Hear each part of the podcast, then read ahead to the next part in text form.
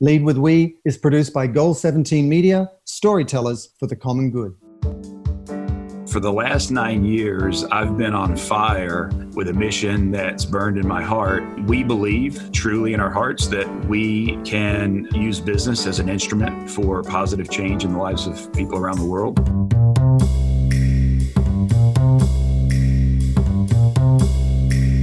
Hi, everyone, and welcome to the latest episode of Lead with We. I am super excited to share with you my guest today, Michael Jones, the CEO and founder of Thrive Farmers, a truly innovative coffee and commodities brand that is really bringing purpose to life in ways that are transforming business, not only in his category, but beyond. So, Michael, welcome to Lead with We. Thank you, Simon. Good to be with you. So, Michael, firstly, you know, we've known each other a while. You've got three boys. What's that like? How has uh, the COVID environment been and how's everyone going? Was going to say you can ask me what's that like. or You can say what that what is that like with COVID. So that's two different answers. right, right. Um, honestly, we've survived quite well. Uh, it's been a joy. I've had more time with them. We've established some rhythms that uh, we didn't have before in terms of family time, and it's been special. And um, I, I, wouldn't trade it. Uh, it's a gift. I know that maybe everybody doesn't have that story, but you know they're 14, 12, and 10. They're active and they're curious, and so it's a great time to be able to come closer. I think a lot of people have found that, you know, there's so much tragedy associated with COVID 19, mm. but at the same time, it has forced us all to spend quality time together with family. Yeah. It has forced us to reprioritize the simple things in our lives. Have you found that? Absolutely. You know, I've heard it said by others, and I think we were certainly guilty of it, you know, given sports and work and travel and a lot of other demands. But, you know, we've had breakfast and dinner together every day for a few months. And it made me realize that you know what that was something that i was running past. I thought i was doing a good job before and we were finding ways to get quality family time but now that we've done things like that I realized that you know you can't put a price on that either, and so I need to make different choices and work differently, and I need to make sure that that continues to be something. You know, my oldest son is about four years from being out of the house. Whether he's kicked out or he goes to school, he's going to be gone. So I think that it's time to realize that's going to go fast, and this is valuable.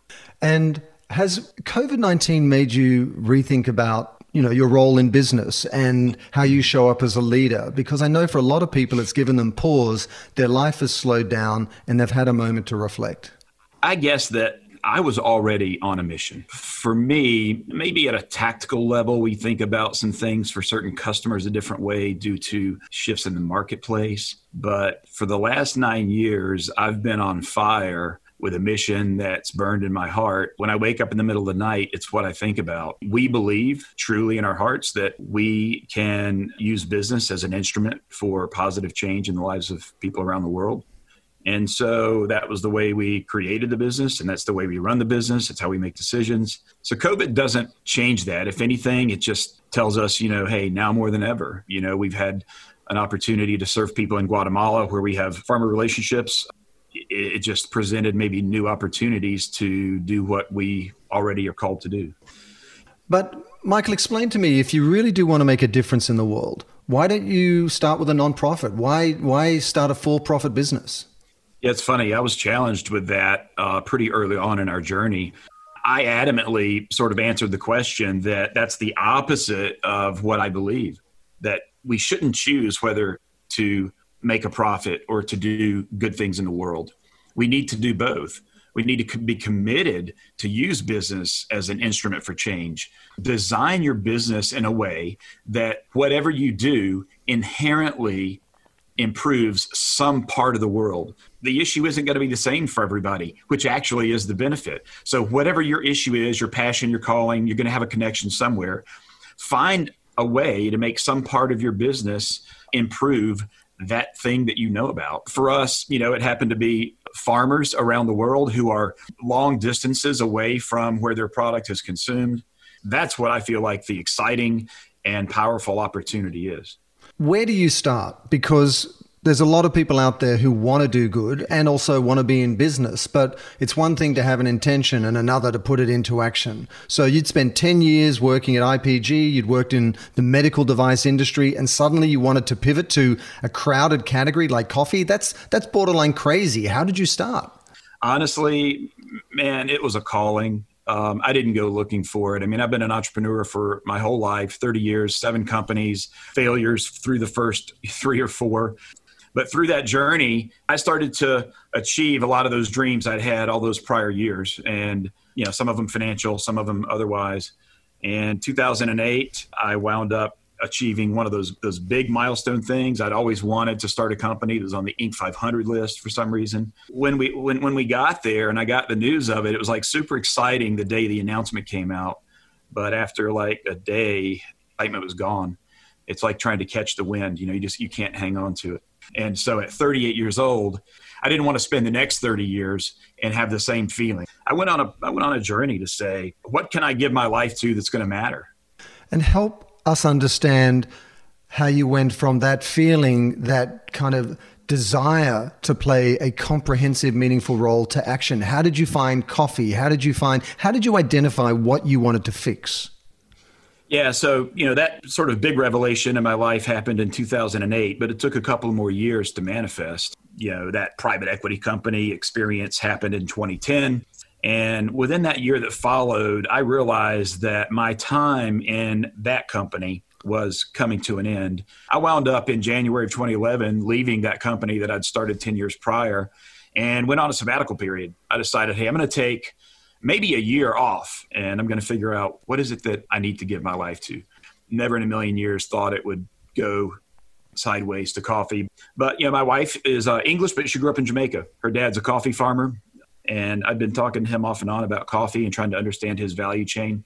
And then I started having conversations with a guy that I met in Costa Rica. And, and between these conversations, I realized that, man, it's tough that, that a coffee farmer is tied to these volatile commodity indexes and they have no ability to predict or control the price they're going to get for their crop each year. So they invest in advance they have to spend all this money and put it you know put it out there and they kind of figure out what, at some future point what what the dollar amount's going to be for their crop. And sometimes uh, they you know make some money sometimes they get paid less than the cost to produce it.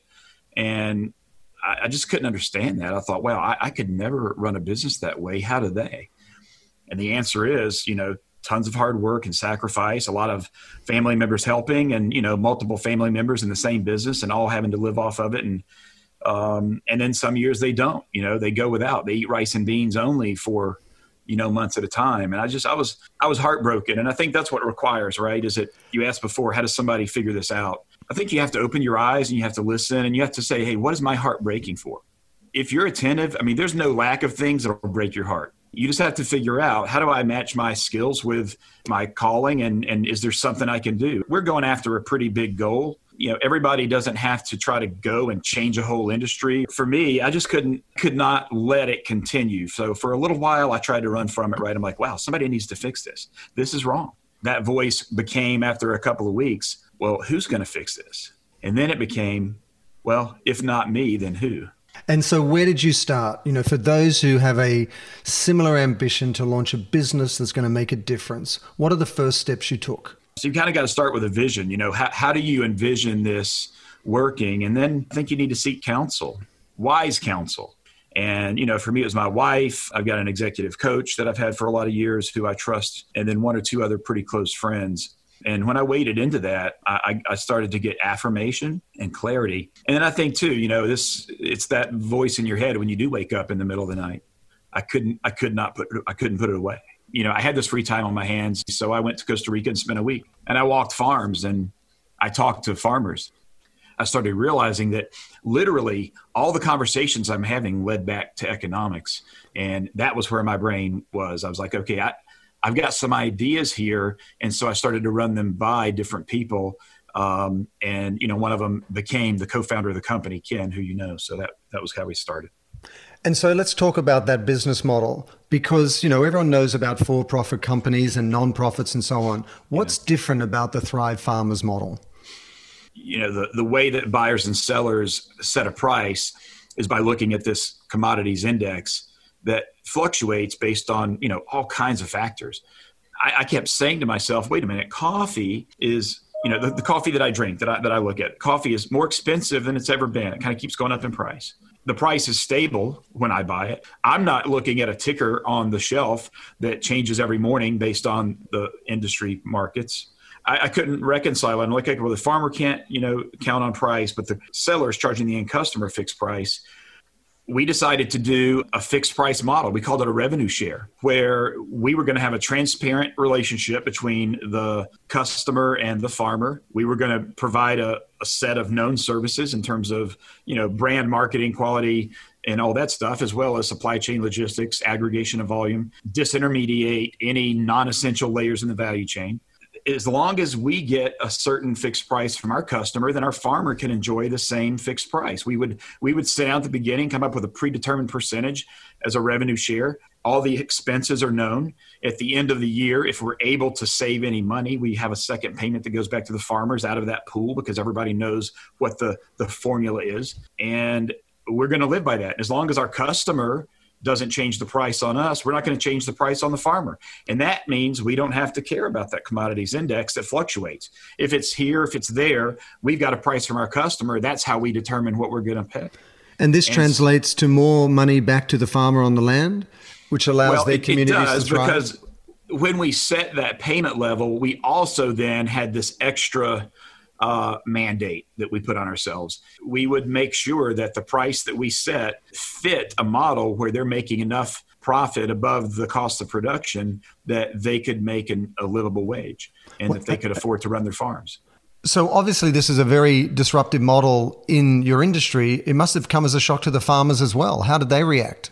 You know, I look at it today, and we've got these really deep, uh, authentic, and and real relationships with so many farmers in so many countries. But it didn't start that way. Um, you know, we had to walk onto farms, and you know, the first couple of times we did it, it was through you know an introduction here, an intro- introduction there, referral. You know, we would later learn. You know, this wasn't all kind of revealed to us on the spot, but we would later learn that a lot of them thought we were crazy and that we might even be lying and manipulating them. But we also learned, which is just heartbreaking, that they have no other they had no other options. They were desperate for what we were selling. So even though they didn't quite believe it and they expected to probably get taken advantage of and there's probably a small percentage chance it was going to work they had to do it. You know I, I look back and i'm i'm thankful for whatever it was a leap of faith trust but you know time and experience changed that. We did what we said we were going to do. And let me ask you this michael. On one hand you're doing good in the world, which is incredibly powerful, but you've got the same pressure as anybody else in terms Absolutely. of your bottom line. Yep. So, were you still price competitive against other growers, or did it come at a cost to the consumer? No, we've, we've had to be competitive in the market. Um, you know, there are times where we may get, you know, I don't know, a slight premium because we are an impact based company, but frankly, just doesn't turn out that way. You know, companies have their own pressures and, and they still need to buy in the same range that they've been buying. So we've got to be very innovative. And we've told all of our farmers from the beginning that, hey, this is a business we're going to provide you with access with a platform to give you pricing stability better prices long-term prices you know, all the things they want and need, but it's earned. We have to have a certain quality. The customers that are buying it are buying it based on a commitment, a statement of, hey, you're going to match this quality and this specification and, and this volume. And if that doesn't come, we can't just give you money. It's not a charity. This is not a handout. Um, and, and that was something that I was extremely passionate about from day one. I, I said, no toxic charity. You know, there's expectations, there's performance, there's consequences. And honestly, every farmer we've got has respected that from day one. They've never taken advantage of it. You know, and after tens of millions of pounds of coffee now, um, I think we've only had you know one small quality issue. The farmer sort of knew it was going to happen. He came and proactively talked about you know a portion of his crop that wasn't going to make grade, and he never even tried to put it in because he knew. And that's the way it should be. And what has it meant to their lives now that you're 10 years plus in? You know, how does it show up in their communities? Four years ago, we started a, a nonprofit. And so we're going to take from the money that we do make now of our own free will, and we're going to give that back into a nonprofit entity that's going to go further. And we're going to focus on the things that are necessary in those communities for them to flourish well beyond coffee and well beyond whatever our tenure may or may not be. We've had the benefit now for four years at doing things from leadership development training to education, water, and community projects. We've organized volunteering efforts. Sometimes in certain communities, it's the first time anybody's ever done any kind of volunteering. We've brought people from different belief sets and and family lineage together and who've never even been in the same room together. We've built a bridge and we've seen people that have taken the ball and run with it.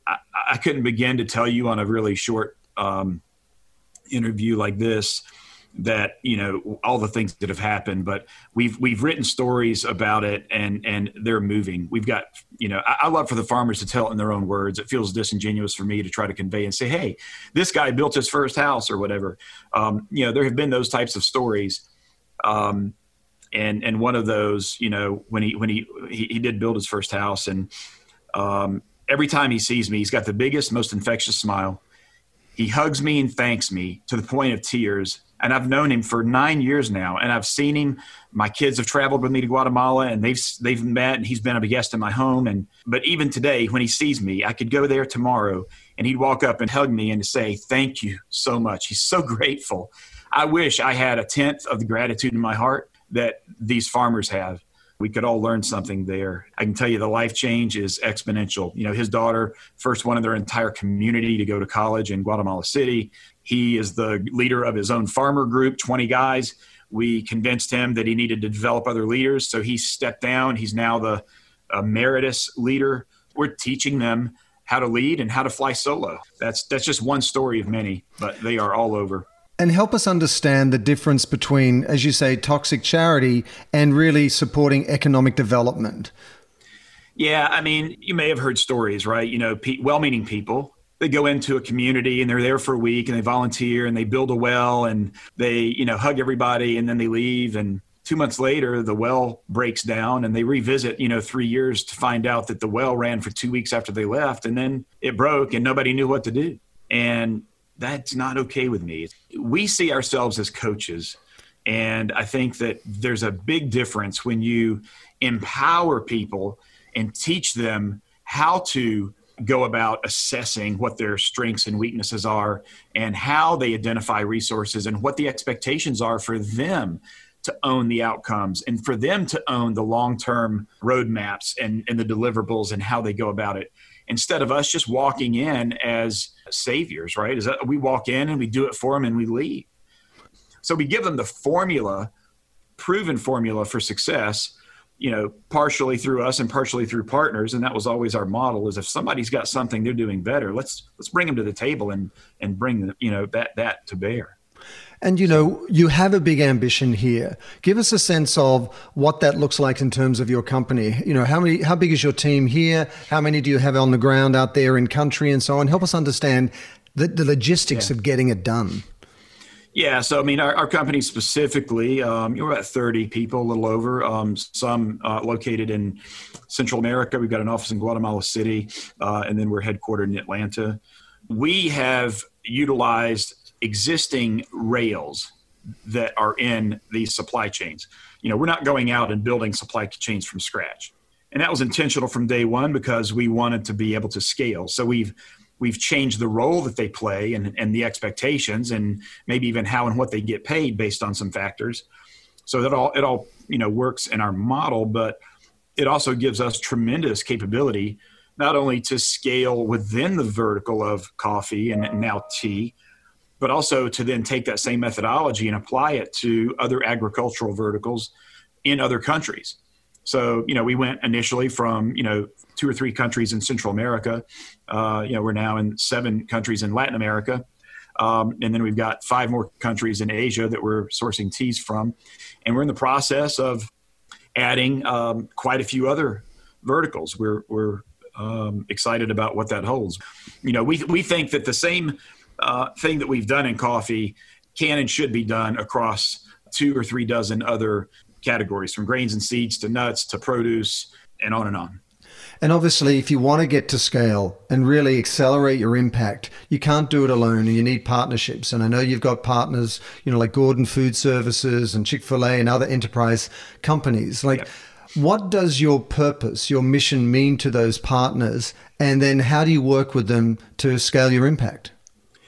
Yeah, so it's been a journey on that. Um, you know, we started small. You know, we had to start with mom and pop customers in pretty small volume. It didn't take long to realize that that wasn't going to pay the bills. We needed large enterprise to join the to join the mission if this was really going to have a big impact and if we were going to be able to make a business out of this and not just an idea. And so we found companies who had had already internally decided that hey, we want our purchasing power to have a positive impact in the world. In all of these cases, we're working on changing the expectations of some of them. A lot of them still think they, they, they want that, but then they want to pay these sub commodity grade prices, which are basically at the expense of people not earning a living. Without those commitments from big enterprise to purchases at scale, then we don't have any impact. I mean, it's obviously really exciting to to explore a business model that is both purposeful and profitable,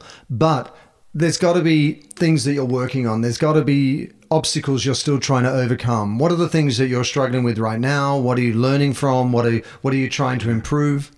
Well, we always struggle with, you know, how do we tell a pretty complex message in a simple enough way that people get it and want to be part of it, right? And that's that's for us and then it's also to extend to our customers to help them tell the story better to their customers.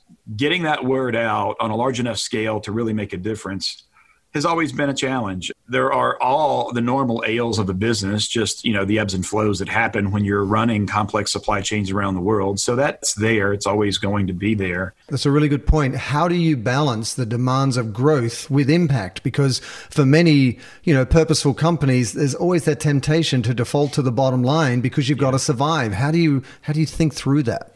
Well, it comes from uh, identity, knowing who we are, also, we've built a, a, team and a culture here at the company of people that are committed to the same things. So I think having that, that clarity of purpose and that unity around purpose has allowed us to attract amazing people. And, you know, you get really committed, talented people rallying around a meaningful cause, we move mountains. And, and share, share that purpose with us. How do you articulate the role you want to play in the world as a company at Thrive Farmers? Well, we re-engineer business to change lives. I mean, that's that's the crux of what our business model is about. We re-engineered the way farmers get paid and the way customers participate in that. And as a result, it has a positive impact on the, the farmers, the families, communities where those things are grown. Our other big mandate is sales. You know, get, getting the message clarified is one thing, but then, you know, getting other customers that'll come on board. You know, how do we how do we get the ones that have the most throughput and that reach the most customer eyeballs and touch the most people to sign on to the same message, right? I mean, you talked about Chick Fil A and Gordon Food Services, 120 year old, uh, you know, multi-billion dollar company with 100,000 restaurant customers in Canada and the U.S. So they've got enormous reach. But that's what it takes. It takes companies that are reaching millions and millions of people every day to say, "Hey, what you're doing matters. We want to be part of it we're going to take our full faith and credit, join with you, and together we're going to go and we're going to impact you know these countries these communities. And then further we invite them to get on board at the thriveworks level on, on the nonprofit side. And both of those companies are great examples. They they give us the purchasing power and the orders and the volume and the revenue on the business side but then they also say what else can we do? We want to send our people. And let me ask you you know in crowded categories, there's competition. And especially in, say, a coffee category, you know, you might have those big boys out there that want to kind of keep the little guys down. Yeah. And, you know, purpose isn't enough in those circumstances. So, how do you marry, yeah. you know, being competitive with being purposeful at the same time? Well, it's worse than that because, as you know, um, there are a lot of big companies with very large budgets, and they're very good at marketing and messaging, right? Oftentimes, they can project messages that sound really good. And even my own dad has called me before saying, Hey, I saw this ad from so and so that looks like they may be doing what you're doing. I was like, Well, no, it's really not the case. I mean, and this is part of the challenge is that in today's kind of fast paced, you know, headline driven world, not a lot of consumers want to do a lot of deep dive homework. And so we've got to compete against a lot of messages out there and a lot of images, you know, a lot of images of farmers. It's become very popular now to use a farmer image or a farmer soundbite. You know, we we invite the, the scrutiny. You know, I love being able to do a deep dive with you here at this level because, um, you know, we want to bring out hey, what is it that we do? What are we committed to and why? If that doesn't appeal to you, then no problem. But for the people that want their purchasing dollars to want to know, hey, if I if I join this brand, then I can be confident that they're spending my dollar the way I would want it spent all the way through and whatever they are producing. You know, it takes time and commitment, and um, it, it's what we're going to have to keep doing more of because the, the competition's not going to go away. It's just going to get more crowded. And what is your vision for growth for the company? You know, if you're keeping purpose top of mind, what's your vision for how you scale the company, how you grow it, you know, those long term business goals? Yeah, I mean, I'm never ashamed of saying that we've got you know big audacious goals. I, I, really think there's an opportunity to transform supply chains across the entire agricultural spectrum worldwide. I think we can play a big role in that. I'd be totally excited to see that you know others in different ways come along and help do it too. We'll, we'll never do it all by ourselves. That said, it's quality over quantity, or, or maybe it's you know authenticity over growth. We've got to continue to remember who we are, why we're where we are, and stay focused on the purpose, and then everything else is a result of that. I, I think that you know the growth will come. But if it doesn't, you know, I'd rather be a small to medium sized company, but having a really strong positive impact than to drift and become a much larger company, but see our impact wane and us lose our way. Absolutely. And uh, any advice for those you know entrepreneurs that are sitting on the sidelines that want to be purposeful but really don't know that they can balance purpose and profit? After 10 years what would you say to them? What does your heart break for?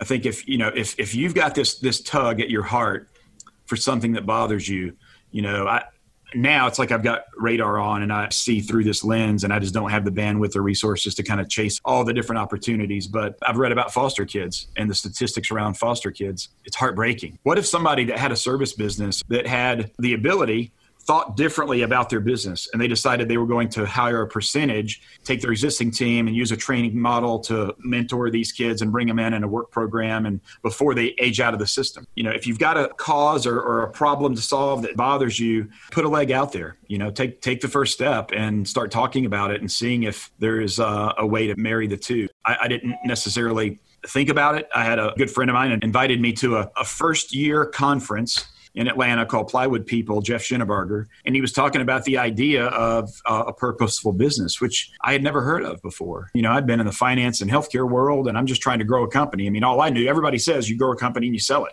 That's what I thought you did. I, I kind of got knocked on my heels when I heard that concept of a purposeful business. Of course, today it's talked about a lot more just the notion that well you know what May, maybe i could do that you know the answer is you can i assure you if, if i can do it anybody can do it. And let me ask you, what is your vision for what business not only can be, but must be moving forward? There is no end of issues that need to be solved. I see private enterprise as the most powerful tool to transform the planet. I think if we do expect a better future, it's going to be because the business community puts resources behind and real action behind doing things differently to some extent, you know, you, you, you may have to go through some of the evolution that we've gone through, right? You know, the industrialization, and you, you look at the growth that occurred and the changes that occurred in society, and you know, the opportunity we have today is because of advancements and sacrifices and breakthroughs made by companies before us. I think that it is time. It's maybe even past time to expect that business is the path forward. Government can't solve all of our problems, and business has wealth and purchasing power and a lot of talent, a lot of resources. It's the tip of the spear. I'm passionate about that being the role of business. Michael, I cannot thank you enough for what you've shared with us today. We wish you continued success as, you know, you change more lives here and around the world. Thank you for your support. We are one spoke in the wheel and without the other spokes the wheel doesn't turn so we need we need a lot of stakeholders to come alongside and find value in the overall mission and then together we actually can achieve some amazing things i'm thankful for your friendship for your support for uh, all the ways that you've been helpful to um, what we and other companies like us do Thanks, Michael. Thanks so much. If you're inspired by what you heard today, here are three things you can do to become a purposeful business. First, define your purpose. Why your company exists, what gets you out of bed in the morning. Second, co create your impact with your employees so they are part of the process. And third, walk your talk and share your story so that everyone will be inspired to build your business with you. Subscribe to Lead with We on Apple, Google, or Spotify and recommend it to your friends and peers so they too can become a purposeful and profitable business. If you'd like to know more about how you can become a purposeful brand, check out wefirstbranding.com, where we have lots of free resources and case studies. See you on the next episode of Lead with We.